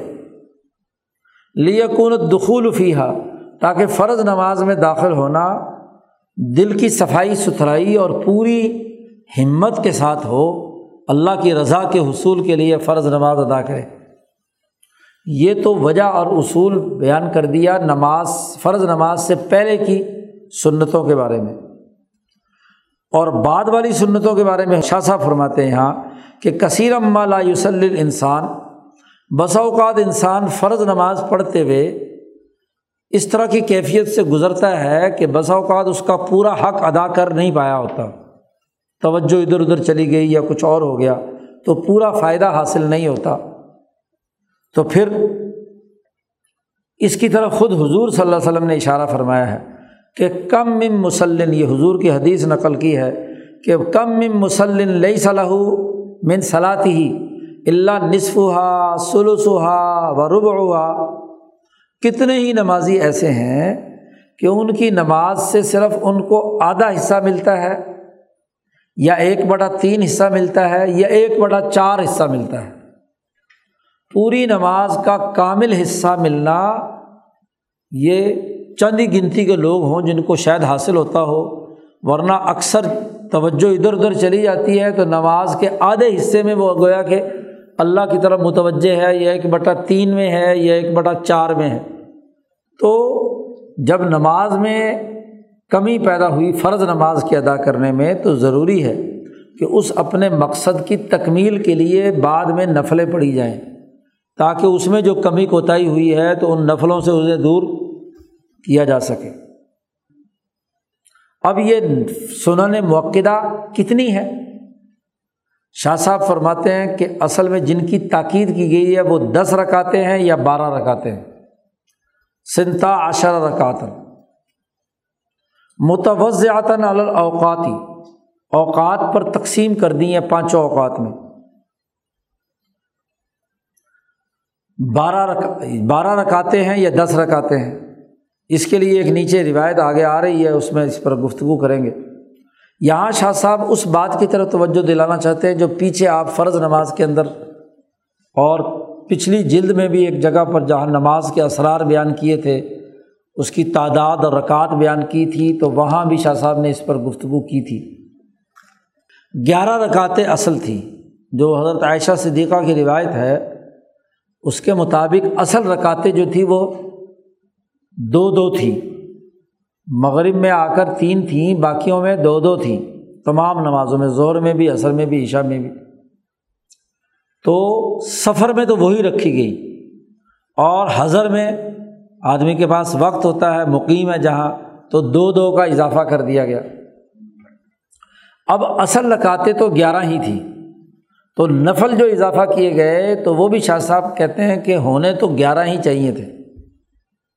لیکن اگر گیارہ کرتے تو گیارہ اور گیارہ کتنے ہو جاتے؟ بائیس۔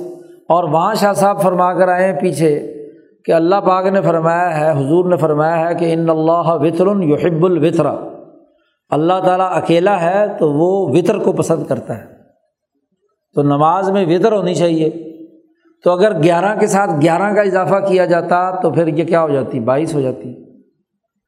تو یہاں اضافہ کیا گیا بارہ کا، تاکہ کل مجموعہ جو تیئیس ہے وہ عدد وطر رہے۔ یا اگر دس کا بھی اضافہ کیا ہے تو پھر بھی کیا ہے؟ گیارہ ہو تو اکیس۔ تو اس لیے مزید جو اضافہ کیا گیا وہ بارہ رکعت کا کیا لاکنہ اشفاعن۔ لیکن انہیں اشفا رکھا گیا۔ تو فختار احد العددین، دس یا بارہ میں سے کسی ایک عدد کو لے لیا گیا اور اس طریقے سے وہ نوافل یعنی سنن موقعات کا اضافہ کر دیا گیا۔ اگلی حدیث اسی پر آ رہی ہے۔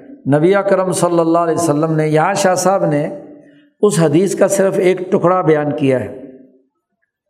تربزی شریف کی یہ روایت ہے کہ نبی کرم صلی اللہ علیہ وسلم نے اشاد فرمایا کہ جو ایک دن رات میں بارہ رکاتے پڑھے، تو جواب یہ دیا ہوا ہے کہ بنیا لہو بیت الفل جنا جنت میں اس کے لیے گھر تعمیر ہو جائے گا۔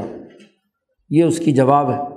تو وہ بارہ رکاتے پڑھے اور اس کی خود حضور صلی اللہ علیہ وسلم نے وضاحت بیان کی، فرمائی کہ اربان قبل ظہر زہر سے پہلے چار پڑھے اور برکاتعینی بعد اور ظہر کے بعد دو رکعت پڑھے۔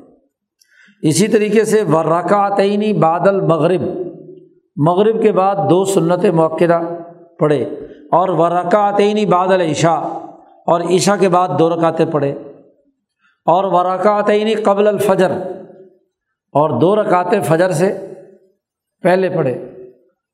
گویا کہ عصر کی نماز کے ساتھ سنن رواتب میں سے کوئی نہیں، سنت موقعہ میں سے کوئی نہیں ہے، نہ پہلے نہ بعد۔ زور کے ساتھ چار پہلے ہیں اور دو چھ رکاتے تو یہ ہو گئی۔ باقی عشاء، مغرب اور فجر کے ساتھ دو دو، چھ یہ ہو گئی۔ تو بارہ رکعتیں سنت موقعہ کے طور پر، سنن رواتب کے طور پر فرض کی ہیں۔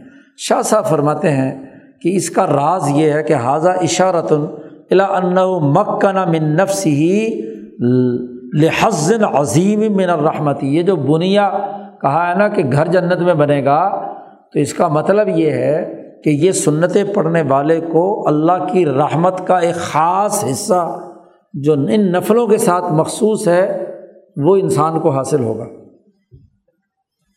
اسی طرح ایک دوسری روایت میں نبی کرم صلی اللہ علیہ وسلم نے فرمایا کہ فجر کی دو رکعتیں خیر منت دنیا و معافیہ دنیا اور معافیہ سے بہتر ہے۔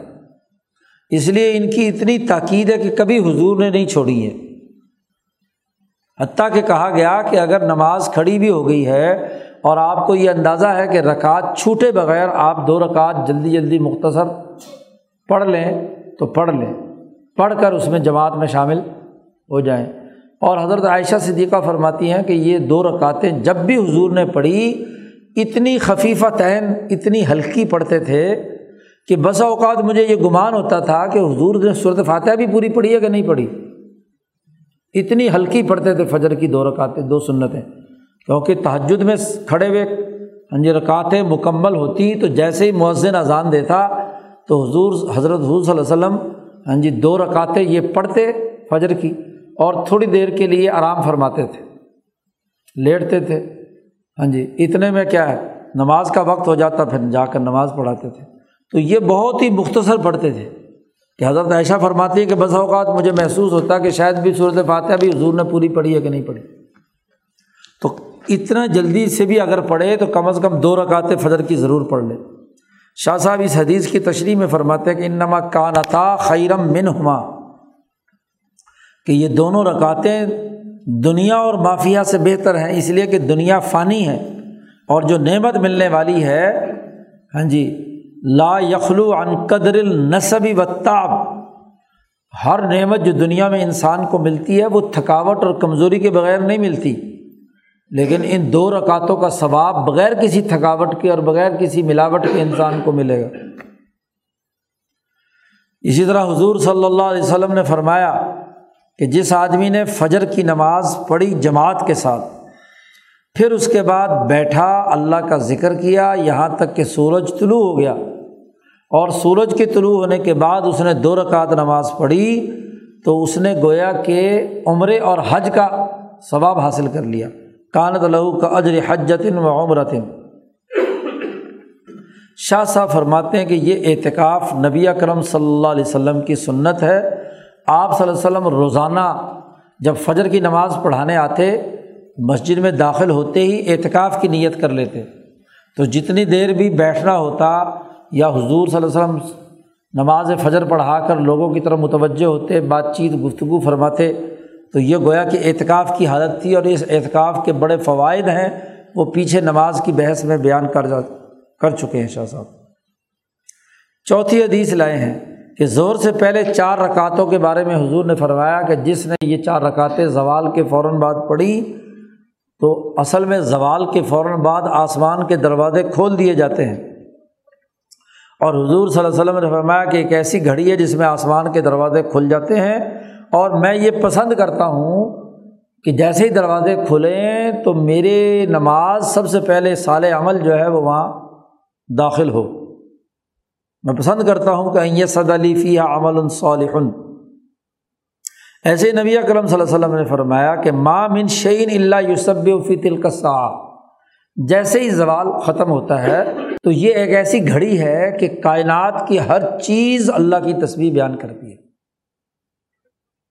پیچھے شاہ صاحب ایک بحث میں کیا کرائے ہیں کہ یہ جو چوبیس گھنٹے ہیں، ان کا جو نصف نصف کا تقسیم ہے، اور دن کا بھی اور رات کا بھی تقسیم۔ چار حصے شاہ صاحب نے وہاں کیے تھے۔ تو دن کی تقسیم زوال سے ہوتی ہے اور رات کی تقسیم رات کے بارہ بجے سے ہوتی ہے۔ اور طلوع، غروب، زوال اور رات کے بارہ بجے، نصف الشف نصف اللیل۔ یہ چار اوقات ایسے مخصوص اوقات ہیں جس میں اللہ کی خاص رحمت اس دنیا کی طرف متوجہ ہوتی ہے۔ اس لیے طلوع سے ذرا پہلے فجر کی نماز ہے اور غروب کے فوراً بعد مغرب کی نماز ہے۔ دو تو یہ فرض نمازیں آ گئی اور زوال کے فوراً بعد ہی زہر کی نماز کا وقت شروع ہو جاتا ہے۔ تو چار اگر زور دیر سے بھی پڑھے تو چلو کم از کم چار سنتیں تو فوراً پڑھے۔ اور رات کو حضور نے فرمایا کہ عام انسانوں کے لیے یہ پڑھنا بڑا مشکل ہے۔ اس لیے ان کو اجازت دی ہے کہ نصف اللیل سے لے کر طلوع صبح صادق تک آخر میں بھی اٹھ کر تحجد کی نماز پڑھ لے تو یہ نصف اللیل کی نماز ہے۔ اقول شاہ صاحب کہتے ہیں ہم اس سے پہلے یہ بات بحث کر کے آئے ہیں۔ کہ وہ ذات باری تعالیٰ جو وقت سے بالا تر اور بلند ہے یعنی خدا تبارک و تعالیٰ، لہو تجلیات فل اوقات دنیا میں جو سورج کی گردش سے اوقات بنتے ہیں، ان اوقات میں اس ذات کی جو وقت سے ماورا ہے، اس کی خاص تجلیات کا نزول ہوتا ہے۔ اور ان اوقات میں اللہ کی روحانیت دنیا میں پھیلتی ہے، یہ ساری تفصیل ہم پیچھے ایک پورے باب میں بیان کر کے آئے ہیں، جس کو شوق ہے وہ وہاں جا کر دیکھ لے۔ فراج حاضل فصل البتہ جمعے کی نماز کے بعد چار رکعتیں سنت ہیں اس آدمی کے لیے جو مسجد میں نماز پڑھے۔ لمن صلاح فی المسجد۔ اور دو رکعتیں اس کے بعد ہیں کہ جو آدمی گھر جا کر نماز پڑھے جمعے کے بعد۔ یہ فرق کیوں ہے؟ حدیث میں یہ فرق بیان کیا گیا ہے۔ یہ فرق کیوں ہے؟ شاہ صاحب کہتے ہیں اس فرق اس لیے ہے کہ یہ اصول اور ضابطہ ہے کہ جیسا فریضہ آپ نے ادا کیا ہے، اس کے فوری بعد ویسا ہی فریضہ ادا بطور نفل کے نہیں کیا جا سکتا۔ کیوں؟ اس کے نتیجے میں فرض کی جو اہمیت ہے وہ کم ہو جائے گی۔ شاہ صاحب کہتے ہیں، مثل الصلاط فی وقتی ہا و مکانی ہا فی اجتماعی عظیم من الناس۔ مجمع عام میں ایسا نہیں کیا جا سکتا۔ کیونکہ مجمع میں جاہل اور بیوقوف لوگ بھی ہوتے ہیں، وہ اگر کسی بڑے آدمی کو ایسا کرتا دیکھیں گے تو وہ سمجھیں گے کہ یہ بھی فرض نماز ہی کا حصہ ہے، نفل جو ہے۔ جیسا کہ ایک روایت میں آتا ہے کہ حضور صلی اللہ علیہ وسلم نے سلام پھیری، ابھی سلام پھیرا ہی تھا۔ تو پیچھے ایک آدمی فوراً ہی کھڑے ہو کر اس نے نفلوں کی نیت باندھ لی۔ تو عمر فاروق ذرا فاصلے پہ تھے، وہ چھلانگ مار کر آئے، اس کو گردن سے پکڑ لیا اور اس کو کہا کہ خبردار، نماز کی نیت نہیں باندھنی روک دیا اس کو نماز سے۔ تو یہ تو فرق و امتیاز ختم ہو جائے گا فرض میں اور نفل میں۔ تو حضرت حضور صلی اللہ علیہ وسلم نے فوراً کہا عمر فاروق سے کہ تمہیں اللہ نے بہت موقع پہ گرفت کرنے کا موقع دیا۔ ہاں جی بالکل اصابہ کا یبن یبن الخطاب۔ تو نے بالکل صحیح کیا ہے بن الخطاب۔ اب چونکہ جمعے کے دن دو رکاتیں دو رکاتیں فرض ہیں، چار نہیں ہیں۔ اب دو سے سلام پھیرنے کے بعد اگر دو ہی پڑھے، تو یہ وہم و گمان ہو سکتا ہے۔ کہ یہ دو جو اگلی سات پڑھی ہیں، ویسی ہی نماز، کہ شاید پہلی والی نماز میں کوئی کمی رہ گئی تھی کہ جو دوبارہ پڑھ رہا ہے۔ خاص طور پر جو امام، امامت کے مسلح پہ کھڑا بھائی دو پڑھے۔ تو کسی بے وقوف کو یہ خیال آ سکتا ہے کہ ہو سکتا ہے کہ امام اپنی نماز ہی دہرا رہا ہو۔ اس لیے وہاں اگر جما نماز مسجد کے اندر ہی پڑھنی ہے تو چار پڑھے۔ کیونکہ چار کا اس کے ساتھ دو سے کیا ہے؟ اختلاف ہے اور اگر گھر پہنچ گیا ہے تو ظاہر ہے گھر میں کس نے دیکھنا اور کون شبے میں پڑھے گا؟ وہاں دو پڑھے، چار پڑھے، جو بھی پڑھنا چاہے پڑھ لے۔ فین دالی کا اس لیے کہ اس میں عوام کا دروازہ کھل جائے گا کہ وہ جماعت سے اعراض کریں گے اور پھر اس طرح دو رکاتے پڑھ لیا کریں گے۔ ونحوی ظالی کا من الاوہامی غلطیاں ہو سکتی ہیں۔ اس لیے نبی اکرم صلی اللہ علیہ وسلم نے حکم دیا کہ اللہ یو صلاح صلاطن بھی صلاطن کہ کسی نماز کو کسی دوسرے نماز کے ساتھ ویسی نماز کو مت جوڑو۔ کب تک؟ جب تک کہ پہلے فرض پڑھنے کے بعد کسی سے بات نہ کر لو، یا نماز سے خارج ہو کر اس جگہ کو چھوڑ کر دوسری جگہ پر۔ یہ جو فرض نماز پڑھنے کے بعد جگہ بدلنے کا حکم دیا ہے کہ نفل جگہ بدل کر پڑھو تو زیادہ اجر و ثواب ہے، وہ بھی اسی پس منظر میں ہے۔ کہ کہیں کسی کو یہ وہم نہ ہو جائے کہ وہیں کھڑے ہو کر آپ دیکھیے کہ ساری صفیں اپنی اپنی جگہ پر ہی کھڑے ہو کر پڑھ رہی ہوں اور امام بھی اپنے مسلح پر پڑھ رہا ہو تو باہر آنے والا تو یہی سمجھے گا کہ شاید یہ دوسری جماعت ہو رہی ہے۔ اس لیے ان کا بکھرنا ادھر ادھر ہونا زیادہ مناسب ہے۔ ہاں اگر اتنا زیادہ مجمع ہو کہ اور کوئی جگہ ہی نہ ہو کہیں، تو پھر یا تو کوئی بات کر لے، کوئی گفتگو کر لے ایک دوسرے سے، تھوڑی سی حال حوال پوچھ لیں تو پھر کھڑے ہو کر نفل پڑھیں وقفے وقفے سے۔ تاکہ وہ اجتباع پیدا نہ ہو کہ اجتماع عظیم میں ویسی ہی نماز دوبارہ وہ پڑھ رہے ہیں۔ باقی روایت کیا گیا ہے کہ عصر سے پہلے بھی حضور صلی اللہ علیہ وسلم نے سنن غیر موقعہ ہیں، دو رکا، چار رکاتیں پڑھی ہیں۔ اور وہ ستن بادل مغرب اور حضور سے جو نفل کی نمازوں میں مغرب کے بعد چھ رکاتیں بھی ہیں یعنی مغرب کے بعد دو رکاتیں جو سنت موقعہ کی ہیں اور چھ رکاتیں ہاں جی یعنی اس کے بعد نبی کرم صلی اللہ علیہ وسلم کا معمول تھا، پڑھتے روایت ہے آپ سے۔ اور ولم یوسن بعد الفجر، فجر کی نماز پڑھانے کے بعد حضور سے کوئی رکعت مصنون طور پر روایت نہیں ہے۔ ہاں البتہ یہ سنت میں سے ہے کہ حضور اسی مسلح کی جگہ پر بیٹھ جاتے تھے، اشراق کی نماز تک، اور اشراق پڑھ کر پھر اٹھتے تھے۔ تو یہ اشراق طلوع آفتاب کے بعد پڑھنا، یہ بھی گویا کہ بعد الفجر نماز ہو گئی۔ مقصد حاصل ہو گیا۔ اس لیے کہ سورج کے طلوع کے وقت نماز پڑھنا یہ مجوسیوں اور آتش پرستوں کے ساتھ مشابت رکھتا ہے۔ اور نہ ہی عصر کے بعد، کیونکہ یہ بھی گویا کہ زوال کے ساتھ مشابت کی وجہ سے اس کو بھی ممنوع قرار دے دیا گیا۔ تو یہاں تک بحث ہوئی ہے ہاں جی سنن موقعہ کے بارے میں، جنہیں سنن رواتب کہا جاتا ہے۔ یہاں سے آگے شاہ صاحب نے ہاں جی صورت جو نماز ہے، اس کی تہجد کی نمبر دو، وہ بیان کی ہے اور پھر آگے اس کی تمام اقسام بیان کی ہیں۔ اللہ تعالیٰ شاہ صاحب کی باتوں کو سمجھنے اور عمل کرنے کی توفیق عطا فرمائے۔ اللہ